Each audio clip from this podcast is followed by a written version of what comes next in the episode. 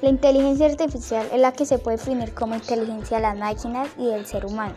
Intenta dotar dicha inteligencia a los sistemas para que puedan ser capaces de imitar o superar las capacidades mentales del ser humano.